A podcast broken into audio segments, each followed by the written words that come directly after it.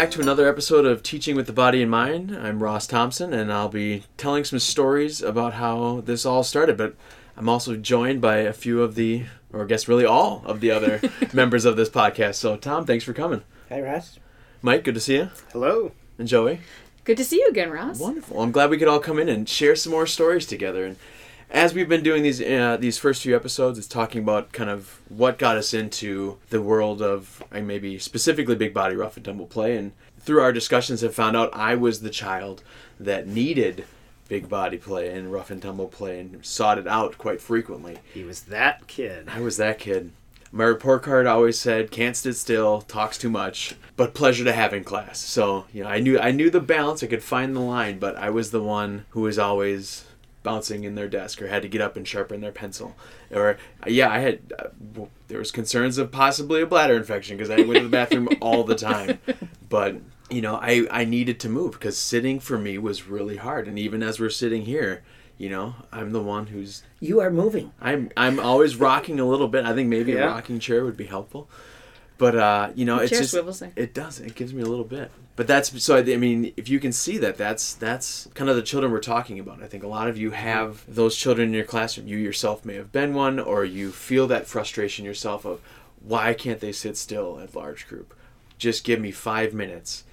As we've kind of gone into our discussions talking about how children develop, we know from that developmental standpoint that the body's kind of that first vehicle for learning. And so, you know, that's what's helped me at being a part of this group and having these discussions. It kind of almost let me reflect back and go, oh, that was why.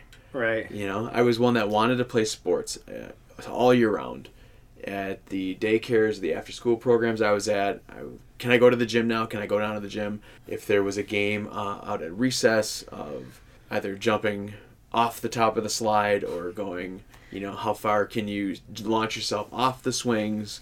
I think it's interesting we've talked about before though is that for you like you obviously understood adults well enough. You know, it doesn't sound like you got into like a ton of trouble. Yeah. They were just like, oh, that Ross, you Yeah. know, he's he's wiggling again, Yeah. and that you were really good at these things, and so then you also had uh, standing with your peers. You know, I think it's so I think so many times we see kids. And you're thinking, oh, they're just they're like they're not quite fitting in. They're kind of you know they're they're gonna have trouble following directions later, or they're bumping in. They don't know where their bodies in space, and they're bumping in.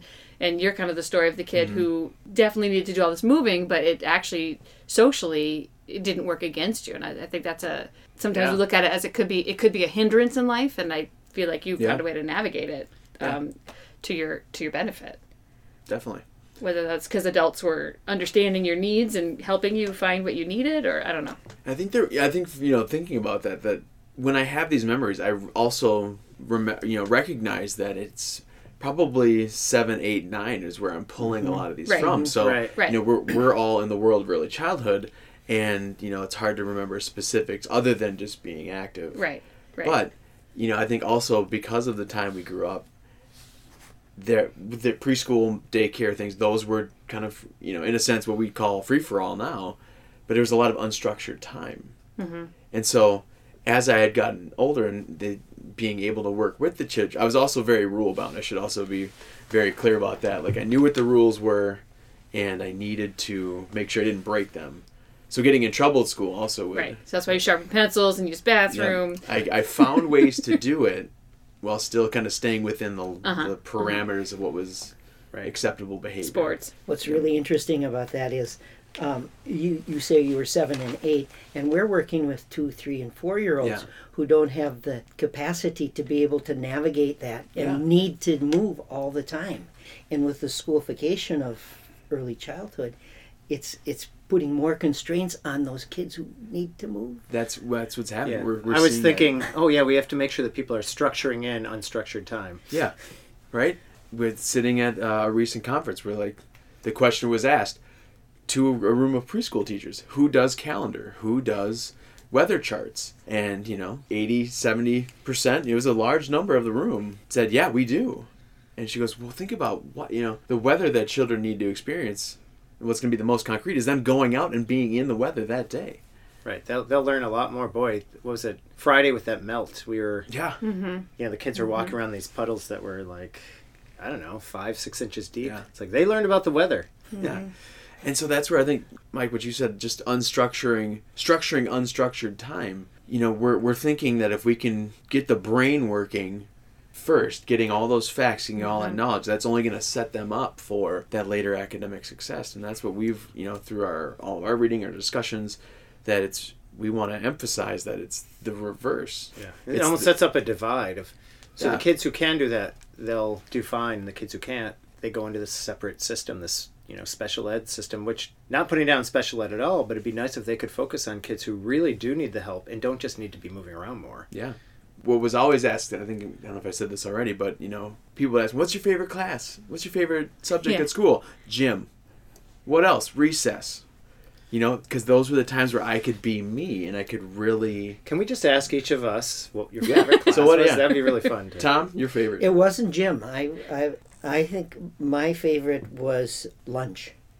ah, It's Oh. just sitting and talking with friends and being together that way, but not gym. Yeah. wa- I didn't like going in the locker room and changing into shorts, and I don't know that. Just didn't Yeah. like it. I definitely didn't like gym either. I was the one if if it was like baseball or softball, I was in right field, and I Mhm. would specifically say, "Put me where I don't need to do anything." Yeah. And and uh, for me, it was probably science or art. Mine was not gym and it was not lunch. Uh, it was probably art. Mhm. Which is a, a class where you move. I mean, you know, there you're not constrained. There's Yeah. you know, there's more uh, freedom.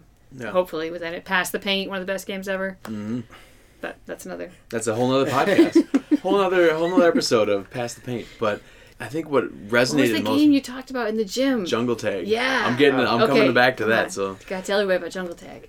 but I think that was it was the reason why is because I finally got to be unencumbered by or the constraints of the desk. Like I could finally do what felt right, and I could do something I was really good at. I was also really good at math, and I loved problem solving and solving puzzles.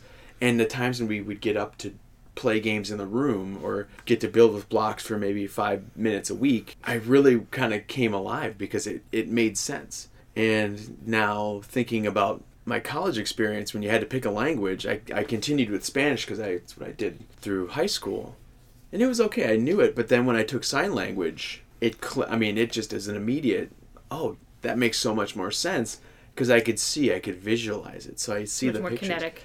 And Yeah. so, you know, that's where I think thinking about really young children, we need to make sure they have the freedom to do that. And I think that's what, you know, we're all advocates for that moving and really understanding that if we want children to grasp those later abstract, mathematical, higher level scientific thinking skills, it's going to be the opportunities to move, feel, touch that are going to bring it Well, concrete experiences. Yeah. exactly hands on with your actual hands, you know Right.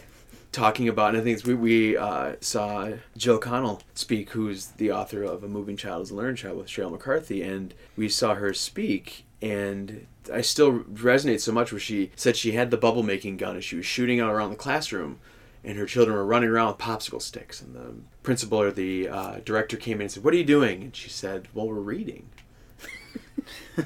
and she goes, "Well, how? What do you mean?" And she said, "Well, your eyes. You have to learn to track words on a page and follow the the pattern of what's going to happen. We need to do that in a natural, concrete way before you can start getting into words and letters. Right. And some of it is, um, from the teacher's point of view, is learning to see it. Yeah, right? Because kids are tracking all the time. But Yeah. we often try to stop them because, no, no, I want you to look here. mm-hmm. If I'm reading a book and I, there's like a window behind where I usually read books, if they start watching some birds flying, like I remember one, for a little while, we had robins in the winter that were yeah, living near the school. So kids were like, oh, there's robins. You know, it's like, wow, they're tracking those robins flying from tree to tree outside the door. Yeah. And I have to give up a little bit of my own ego Yeah. there. And let it go and be like, no, no, no. Here, look back at the book. My book is fascinating. Pay Yeah. attention. Actually, they're probably still paying attention to the reading anyway. oh, Yeah. yeah, well, that's the thing, it's too, not- right? It's yeah. like, it's like they're they're not just focusing on one thing. They they they can listen. Right, if I skipped a page, they'd all complain. Hey, Uh, they, they, they really know it. Like you didn't. That's not what that book says. Right. They, they know. They'll call you out on it. And that was me too. By moving, by bouncing, by doodling on my paper, I'm actually more focused and able to kind of. It, it helps keep me attented or t- attending to what is being presented. And so you know that was again. It just as I learned more about this field, I could look back and go, oh, that's why I was doing this. That's why this felt better. That's where the teachers that allowed that movement, that freedom, my ninth grade English teacher who said, one, you're going to write your own tests, and that was fascinating. But then we're also going to play paper ball, where at the, when we're done, we're going to crumple them up, we're going to throw them around the room, and you're going to try to get them in to the recycling bin. And it was Well, Right. Don't you think, for better or for worse, this might be too much of a tangent, but Yeah. for better or for worse, I feel like teaching can attract. I don't have a survey, I don't have data, but people who want order. They love children, but there's also they've been told that the field is about maintaining order. Right. You know what I mean? Yeah. And so the interpretation of that You have to tame the child. Yeah, yeah. I mean, mm-hmm. again, I don't mean to, I'm not disparaging. It's just mm-hmm. it's, I feel like it's the interpretation that people have sometimes is that they have to maintain control and order in order to teach, and mm-hmm. so I think um, it also attracts people who learn by reading. well, yes, And therefore, like when you, it's hard to understand people who don't learn the same way. Yeah.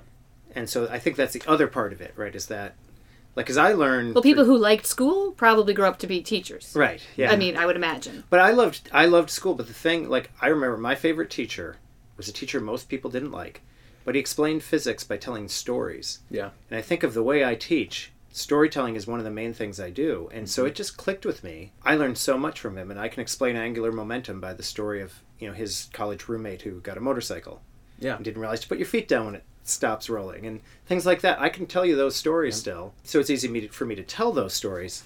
What I have a hard time doing is, you know, I had to learn the physical stuff. Right. and I think that's where it, as we're you know kind of putting these pieces together, that sense of physical domain isn't in its in its own box, its own compartment, and then the cognitive brain isn't its own section. We don't, and we we're so used to breaking it up by section, by content area, especially as we get older, and as the brain is getting more mature, it's ready for more of that. You can kind of separate it out, but for that younger mind, the mind body, hence the name of this podcast, that's what's fueling the learning. And so realizing that mathematical learning, scientific thinking, social engagement, emotional, you know, support and mm-hmm. self-confidence is growing through all those experiences and culminating in Jungle Tag, which was this game that All we right, played Jungle Tag. in in our elementary school and it was the game that almost everybody maybe just me because i was still very egocentrically minded at the time that was the game where we for a couple weeks the gym was transformed into the jungle. The volleyball net was draped across the middle of the gym.